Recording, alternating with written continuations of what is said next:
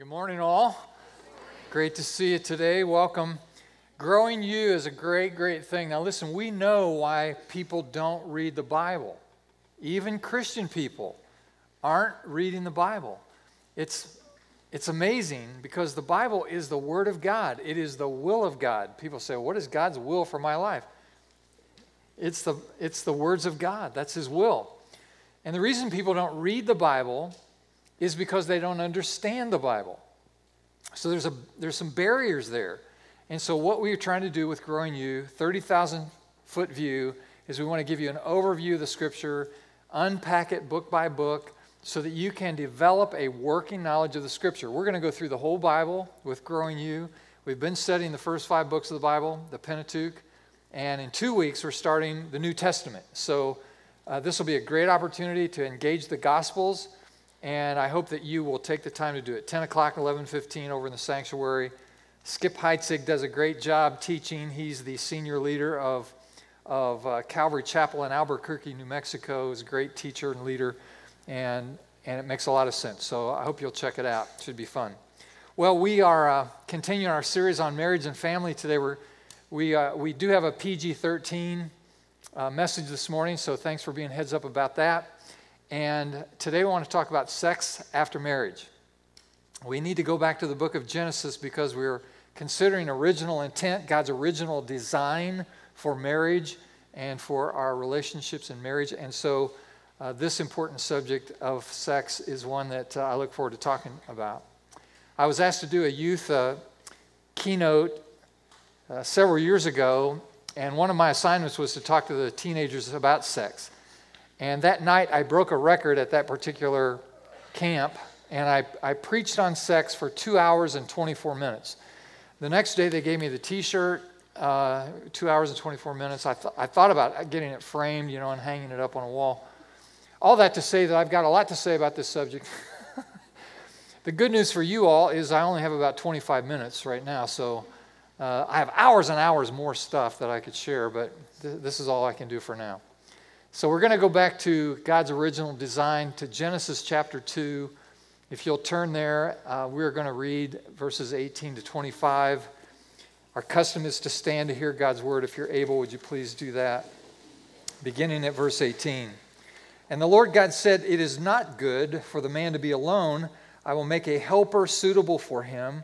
Now the Lord God had formed out of the ground all the wild animals and all the birds in the sky. He brought them to the man to see what he would name them. And whatever the man called each living creature, that was its name. So the man gave names to all the livestock, the birds in the sky, and all the wild animals. But for Adam, no suitable helper was found. So the Lord God caused the man to fall into a deep sleep. And while he was sleeping, he took one of the man's ribs and then closed up the place with flesh. Then the Lord God made a woman from the rib he had taken out of the man, and he brought her to the man. And the man said, now that's what I'm talking about. this is now bone of my bones, flesh of my flesh. She shall be called woman, for she was taken out of man. Now, verse 24. That is why a man leaves his father and mother and is united to his wife, and they become one flesh. Now, let's really lean into verse 25. Adam and his wife were both naked, and they felt no shame. No shame. May God inspire us today through His Word. You may be seated. Thanks so much. Need to confess that the Church of Jesus Christ historically has made some mistakes with regard to the issue of sexuality. Uh, we can trace back to the Middle Ages a process that developed back in those days that, that lend the church to the position that sexuality in the Garden of Eden was a contributing factor to original sin. Adam and Eve fell in the garden because of sexuality. Now, this we, we speculate, we suspect that the sensuality of the Roman Empire in the first three centuries of the church, combined with, with uh, some of the medieval artistic renderings of Adam and Eve in the garden, some of the paintings you've seen from that period of history, you know, with their nakedness, and then the, the, the lust of the leadership of the church themselves, probably contributed to by a forced celibacy of the priesthood, which I've always thought was a bad idea. But the, uh, But all of that in combination, it's all left to speculation. But what we do know for sure is that the church came to this notion that sexuality became a contributing factor, maybe a significant contributing factor to the original sin, the fall of man. And let me just say that I disagree with that completely. I think that's wrong, wrong, wrong, wrong, wrong. The Bible's pretty clear with regard to why Adam and Eve sinned. They were tempted. They were tempted with knowledge and with pride and the opportunity to become like God. You'll not die, the devil said. You'll have understanding and you'll be wise and you'll be like God. And that was the temptation, the temptation of pride and ego. So to pin the fall of man on the subject of sex is just a wrong idea. Now, let me just then say, in fact, that I believe the greatest sex ever ex- experienced in all of human history was enjoyed by Adam and Eve prior to the fall. The best ever. No obstacles of pride, think about it. No guilt, no jealousy, sin, unforgiveness, bitterness, fear, shame, perversion, wicked, adultery. None of that stuff was there. So their sexuality was uninhibited, it was unhindered, it was unfettered, it was joyful, it was liberated, it was exuberant, it was enthusiastic. Their sex was absolutely pure. So, therefore, let me just remind you Hugh Hefner and Playboy did not invent sex. God invented sex. It was God's idea. And let me just add that, in my opinion, he was in a pretty nifty mood that day. I mean, really, what a great, great idea.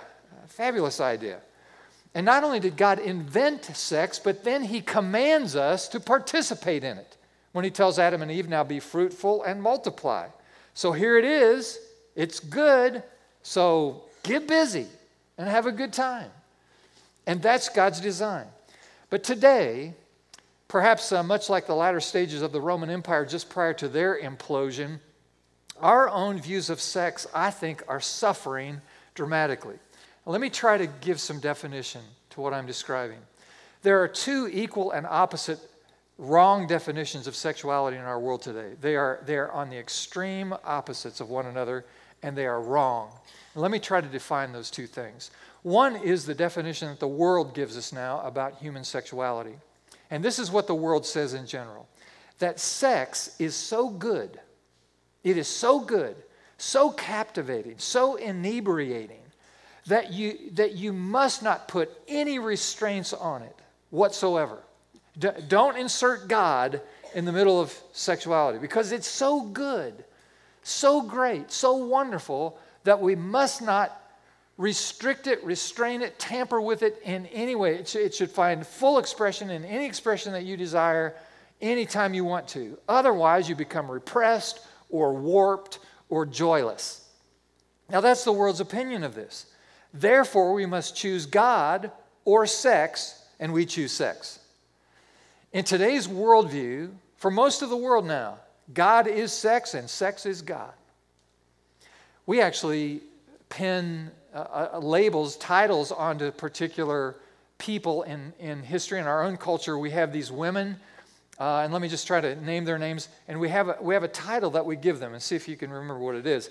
It, it, it's women like Marilyn Monroe, Raquel Welch, Madonna, Britney Spears, Beyonce, Kate Upton. Have I covered all the generations there? And the, and the term that we give to these women is what? They're a sex goddess. A sex goddess. And, and listen, that's just not just a, a vernacular. We really mean that in the world. We mean that these become idols of worship, icons of devotion. God is sex and sex is God. And sex is so good, we dare not tamper with it. So, at all costs, we must keep God away from our sex lives. Now that's one, that's one worldview, and, I, and it couldn't be more wrong. Is, but, it, but it's the way the world tends to operate right now.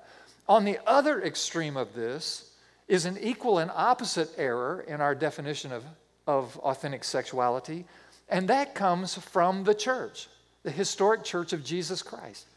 And we might call this a hyper spiritualized or puritanic uh, kind of worldview or approach within the church that's emerged. And here's how it works sex is so bad sex is so bad that we've got to keep it away from God. it, it, it's a necessary evil. I mean, we get it. We have, to, we have to do it for procreation. And some of us admit that we actually enjoy it. But we know God's not pleased with this. God is so holy, God, and sex is so bad and yet captivating. Therefore, we deny that sex is important in our lives. And so we have this warped and psychotic view of sex that, is, that has emanated from, from the church traditions and therefore from, from our culture for many, many years. The extreme example of this that I know about is a group of, of uh, people called Shakers. And there's a little settlement in central Kentucky called Shaker Town. It's still there. Now, the Shakers came along in the 18th century, and they were very pious, very devout people. They had very high standards, morals, and all of that. But they had this repressed notion of sexuality that came out of this tradition of the church, saying that sex is really bad, and, you know, and we put up with it because we have to. And in, in their worldview, they, become, they became wound up so tight that they began to separate themselves, men and women. You can go to Shakertown the, the buildings are still there. Their craftsmanship was extreme. The buildings are still in great shape from 100 years ago and, and, and more. And so, and so the Shakers, the Shakers at one point build a sanctuary that they would worship in, but they put in the, in the, in the benches, the pews, right in the center of the church, they built little barriers right in the middle of the pews. And so the women sat on one side of the church, and then the barrier, and the men sat on the other side of the church. So that men and women never came into physical contact. Now, these folks were called shakers because when they would get in the spirit and they would worship, they would begin to shake. And people noticed they were shakers, so they called them shakers. They were the first cousins to the Quakers. Because the Quakers in the early days, they would experience God and they would quake. And so the Quakers were quaking and the Shakers were shaking. There's a whole lot of shaking going on. And so they were called Shakers. And and but they got all uptight about their sexuality and eventually watch this they built separate dorms because even the married folks they didn't want living in the same room so you had a men's dormitory and a women's dormitory how many of you can predict what happened to the shakers there are no more shakers there is no more shaking going on because after one generation of not being in the same room there were no more shakers isn't that it's just a sad it's a sad commentary isn't it but it's an extreme example of the kind of attitudes that can develop in a restricted, kind of, kind of hyper spiritualized, legalistic, uh, religious environment, religious culture. And it's just not good. I mean, you know, uh, you know, Pastor Bob and his wife Sue, that you know, they have five children, but we don't know how they ever made those children. It's a mystery to us. So, so sex, so sex is so bad that we've got to keep God from noticing it. Listen, I was, uh, I was in seminary, in grad school, and there was a man who was pastoring at the First Methodist Church in Wilmore, Kentucky. His name was David Seamands. And David Seamands was a great, great man of God. He was a missionary to India with his family. They were very devout, lovely people. He was, he was a brilliant scholar, author, teacher, preacher uh, First Methodist Church in Wilmore, Kentucky, when we were in school there, when he would preach every weekend, that church would just fill up with students, seminary and university professors, and, and people from the, the area, and that place would just be packed out every Sunday morning listening to David Seamands teach and preach. And he was, he was just so admirable and remarkable. But he was, he was from the Wesleyan holiness tradition, you know. This is a man of God you know, living straight, morally right. And occasionally, Dr. Seamands would be asked to come to one of the seminary classes and guest lecture. And one day he was in one of my classes lecturing, and he was talking about human relationships. And then he dropped this line on the class. And I remember it like it was yesterday. And this is what he said, and I quote He said, The more my wife and I pray, the wilder our sex becomes.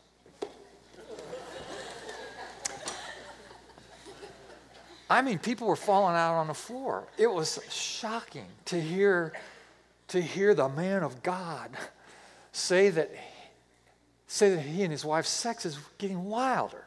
He didn't say more joyful. He didn't say more fulfilling. He didn't say, say more enthusiastic. He said wilder. I can't even imagine what that means. What does he mean by that? But it was in that moment that my whole perspective began to change. I had a paradigm shift. I began to think, no, wait a minute. Maybe sex is good. Maybe sex is a gift. Maybe God has a better idea of sex than we've been promoting in the church for all these years. And that began to get my attention. Subsequently, I talked to, talked to a friend of mine when he was a young pastor an older parishioner, about 20 years older than him, took him out for lunch one day and they were just chatting casually. And then he said this older parishioner dropped this line on him. He just almost out of the blue. He said, Pastor, my wife and I are having better sex now than ever. Well, you know, good for you. But what do you attribute this to? He asked. And the man said, It's because we are praying before we have sex. And the pastor said, Well, tell me about that. And he said, We just kneel down next to our bed. I bless my wife. I say, God, make my wife free of anxiety, free of fear, free of worry. Help her, God, to be uninhibited and, and completely satisfied. And then she prays for me. And she prays, God, help my husband to be tender and loving and kind. Help him to be sensitive to me and expressive so that our experience today will be blessed and satisfying. He said, Pastor, it really works. Now, now are you beginning to get it? Now let me let me tell you a hypothetical situation. Some of you may be shocked or even offended by this, but but hang on. Just don't be offended, okay? Give me time to make my point. Imagine, this hypothetically, imagine that you are with your with your spouse in your home, in your bedroom, the door's shut, the door's locked, you are in there and you are making love. And you are in the middle of making love, and you open your eyes, and standing right next to your bed, right there, you have, you have a visual revelation of Jesus. Jesus is standing right there, and he's standing with his arms out over you like this. Now, let me ask you a question. What is the first thought you have? What's the first impulse of your heart when you hear that? Oh God, I'm sorry. He makes me do this. I do this, but I, I really don't like it. Mean, what happens to us in that? Let me remind you about a Bible verse that we quote oftentimes about God's presence in our lives. It's from Matthew chapter 18, verse 20. It's from Jesus. Jesus said, Wherever two or more of you are gathered together, there I am in the midst of them. Where two or more gathered in my name, there I am in the midst of them. And we usually use it in the context of a worship service. You know, you get more than two people there. Jesus is here. Amen. Praise God. Well, let me just ask you in the context of sexual expression with your spouse. You can't get much more gathered together than that. Right? There he is in the midst of them. Does that change your perspective? Listen, the Bible says that Adam and Eve were naked and unashamed. They're not only naked before each other, think about it, they're naked before God. Right? They're naked and unashamed. It's a very important distinction. The Bible says that Adam would walk with God in the cool of the evening. God would come to the Garden of Eden in the cool of the evening and walk with Adam. We have in the garden this great hymn of history in the garden that comes from this reference. And he walks with me and he talks with me and he tells me I am his own. This beautiful communion and intimacy with God. Adam is just walking along with God. And let me, here's, here's my question What do you suppose they're talking about? How's the weather, Adam? Oh, it's perfect. Temperature, climate control is good. Oh, it's just right on. Couldn't be happier. How about the food? Food is great. Love it, love it. How about that woman I made? Oh, now you're talking.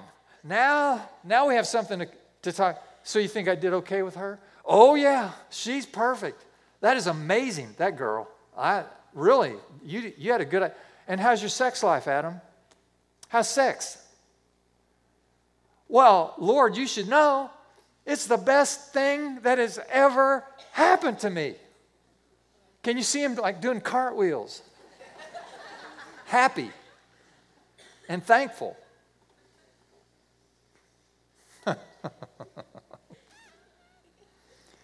Man asked his little daughter, he said, Are the angels watching over you, honey? She said, Yes. He said, Are they with you all the time? She said, Yes. They watch over me all the time. How about when you're in the shower? And she paused, and then she looked at her daddy, and, and she said, Well, he's watching over me, but he doesn't look. now, watch this. That's good theology. That's good theology. God is not shocked by our sexuality, He's glad. He's not unnerved by our enjoyment of it. He wants us to enjoy it, right? Not until sin and shame entered did Adam have to cover. Before that, he was covered by innocence and he was covered by purity and he was covered by the love of God for him. It was enough for him to feel secure in the presence of God, in the purity of his own conscience. And he didn't need covering. It was only after sin that Adam went, I'm naked. I got to cover this up. But they were naked and unashamed. You remember Jesus, Jesus uh, found a man who was horribly demonized and he was out of his mind. He was crazy and he was he had torn his clothes off and he was living in the tombs and he was living like a wild beast. He was uncontrollable. And Jesus liberated this man from this demonic possession. And the, the, the Bible says in that text that when this man reemerges after Jesus sets him free, the Bible says that he was, watch, he was clothed and in his right mind.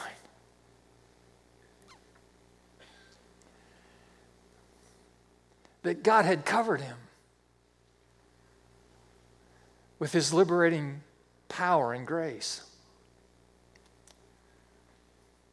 We learned that, that as we appropriate by faith the wonderful gift of life that's made possible through Jesus Christ merits and his sacrificial death on our behalf, that we actually will, can put off our clothes of sinfulness and unrighteousness and separation from God, and that we can actually be clothed with the righteousness of Jesus.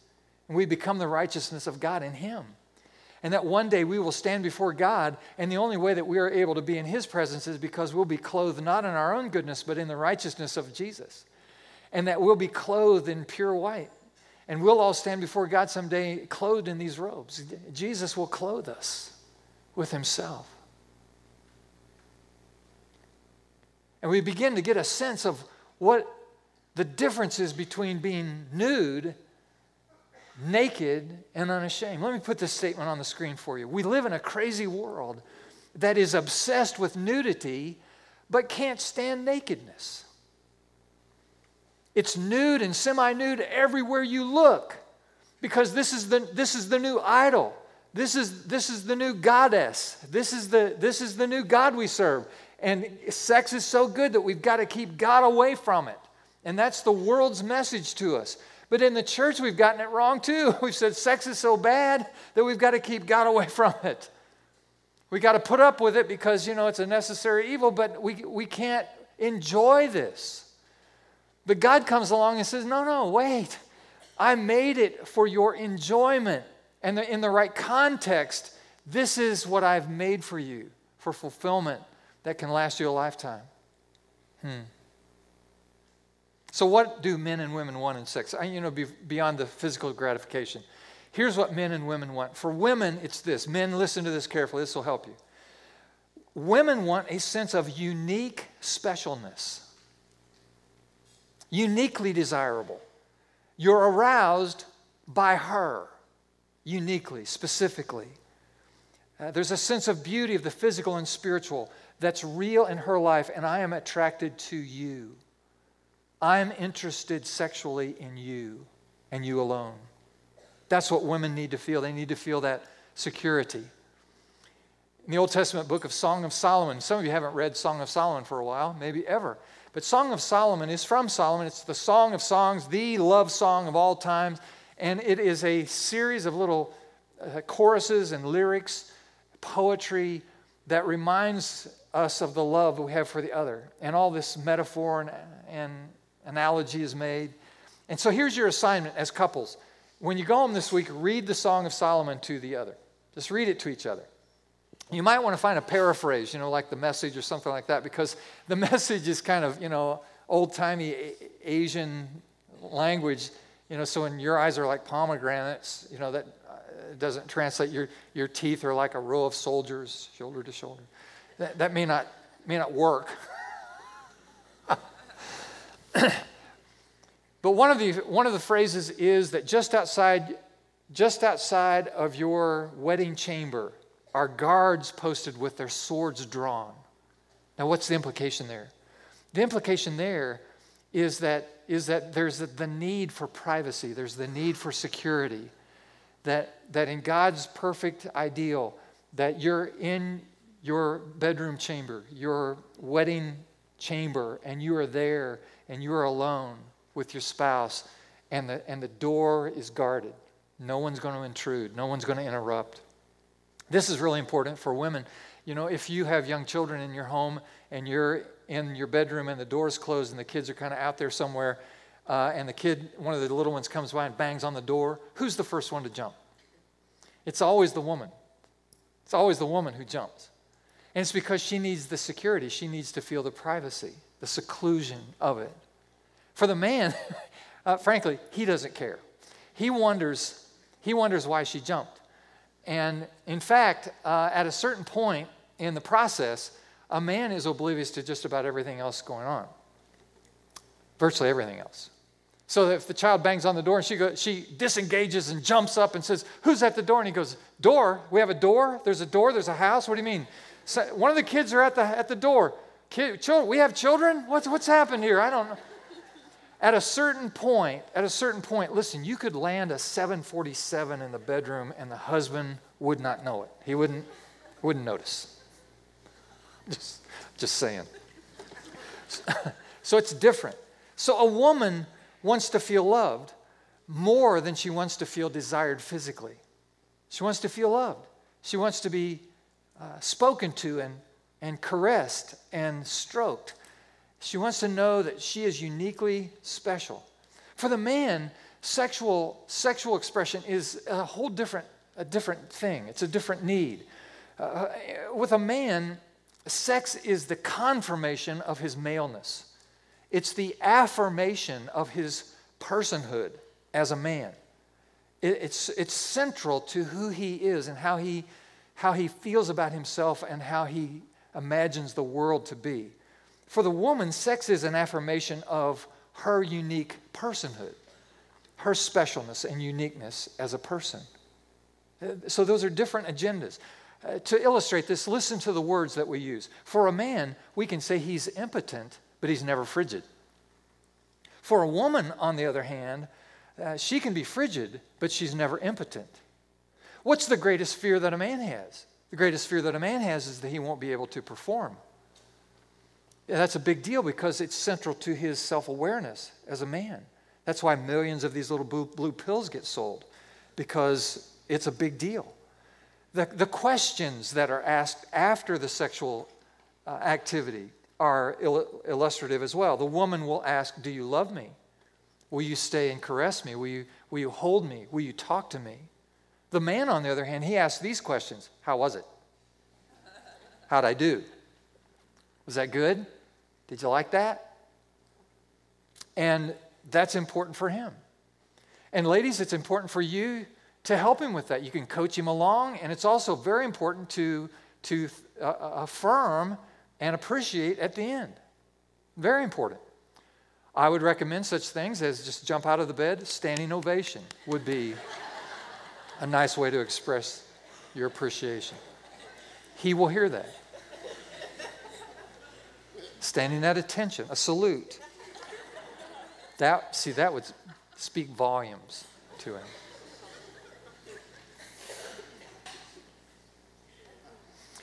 So, sex should serve to meet one another's needs. Again, she needs to feel beautiful, unique, wonderful, loved, adored. Therefore, obscene language or coarseness in sex, that's not going to be helpful. Uh, you should give yourself to her in tenderness and gentleness and holiness. It's not about the ventilation of your pent up energy, not about that. It's the expression of tender love. Again, he needs to feel and to hear your affirmation of his performance. You're the only reason, you're the only reason I'm interested in sex tonight. It's not just because I want to have sex, but it's because I get to have sex with you. By the way, the, all this research has been done for decades and decades. And this may come as a surprise to some of you. It doesn't surprise me at all. But, but the research for decades continues to demonstrate this truth that the, most, the people who have the most frequent sex and the most satisfying sex are people who are married. I don't know if that comes as a surprise. You don't hear this in our sex crazed world. No one wants to hear it because that implies the intrusion of God and some kind of boundaries. You mean that sex is restricted to a man and a woman in marriage, in a marriage covenant? But all the research forever affirms the fact that a man and a woman in a mutually exclusive monogamous relationship have the most frequent sex and the best sex of anyone in the world. there you go. There you go. And pride, though, can keep us from, from entering into this. Um, let me give you this illustration. I hope it's not too much. Uh, a pastor received a call from a woman, 60 years old, in his church, and she came, came into the office and she expressed real concern about her husband. Now, you should know that this woman was raised in a very conservative culture, religious culture. She comes from that kind of background and and she was you know she was very concerned about the request that her husband was making of her uh, sexually. And and he the, the pastor heard from her that that she was imagining her husband becoming perverted and out of balance and unhealthy. And so the pastor's imagination began to run wild. Well what's you know finally he said well what is he asking you to do? And she put her head down and shook her head and she said he wants he wants me to take a shower with him.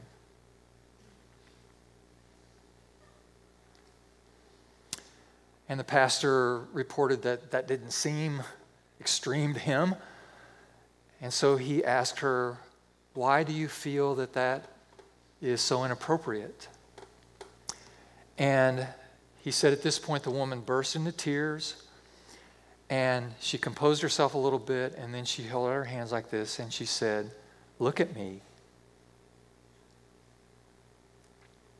And this is a 60 year old woman who'd had three kids, and she looks different now than she did when she was 19 and a bride. And so she's self conscious about her body shape and the condition it's in. And so for her to imagine being lovable or attractive or desirable, she can't comprehend it and with the conservative culture in which she's been raised on top of all of it, this just seems impossible to her. But the pastor was wise. And the pastor said to her, Don't you understand that your husband is paying you a wonderful compliment? He's saying to you, Look, you are my wife. You are the woman that I have chosen to, to live with all of my days. And what he's saying by inviting you into the shower with him is, I don't see you as a 60 year old woman. I see you as 19. You're my bride. You're the, you're the wife of my youth. I'm with you all the way to the end. She composed herself and accepted that and understood probably it was true. And so she looked at her pastor and said, So what should I do? pastor said, Go home, get naked, get in a shower. That's what you do.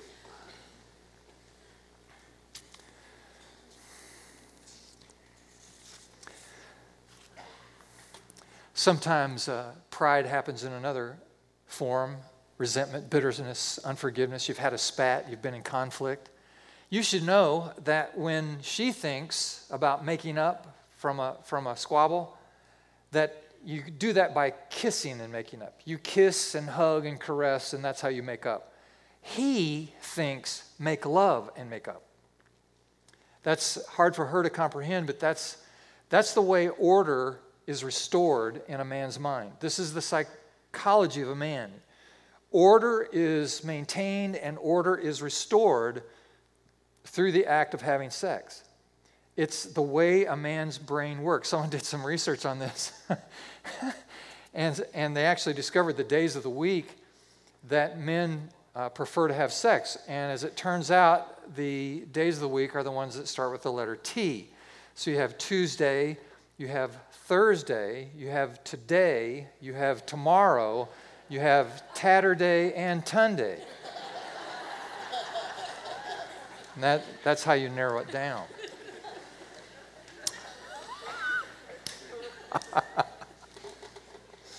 so for men, sex is reaffirmation that the world is going to be okay. There's still hope. For, for the woman, sex is the first thing to go. So the man who comes home and reaches for his wife and she pulls away and says, What is the matter with you? Are you crazy? Are you some kind of pervert? You want to have sex? You just married, you just buried your Aunt Mabel today. And, and our teenage son is in the hospital recovering from an accident and you just lost your job and you want to have sex? Is that all you can think about? What is the matter with you? And the man says, I don't know what's the matter with me. All I know is that's all I can think about. Because for the man, it restores order and it's important to him.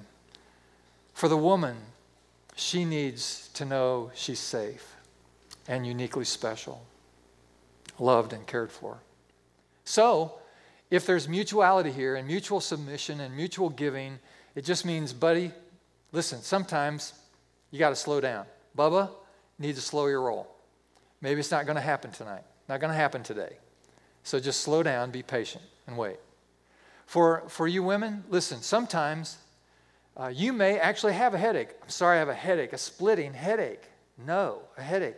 For you, it may be in those circumstances, you need to take two aspirin, Get on in there.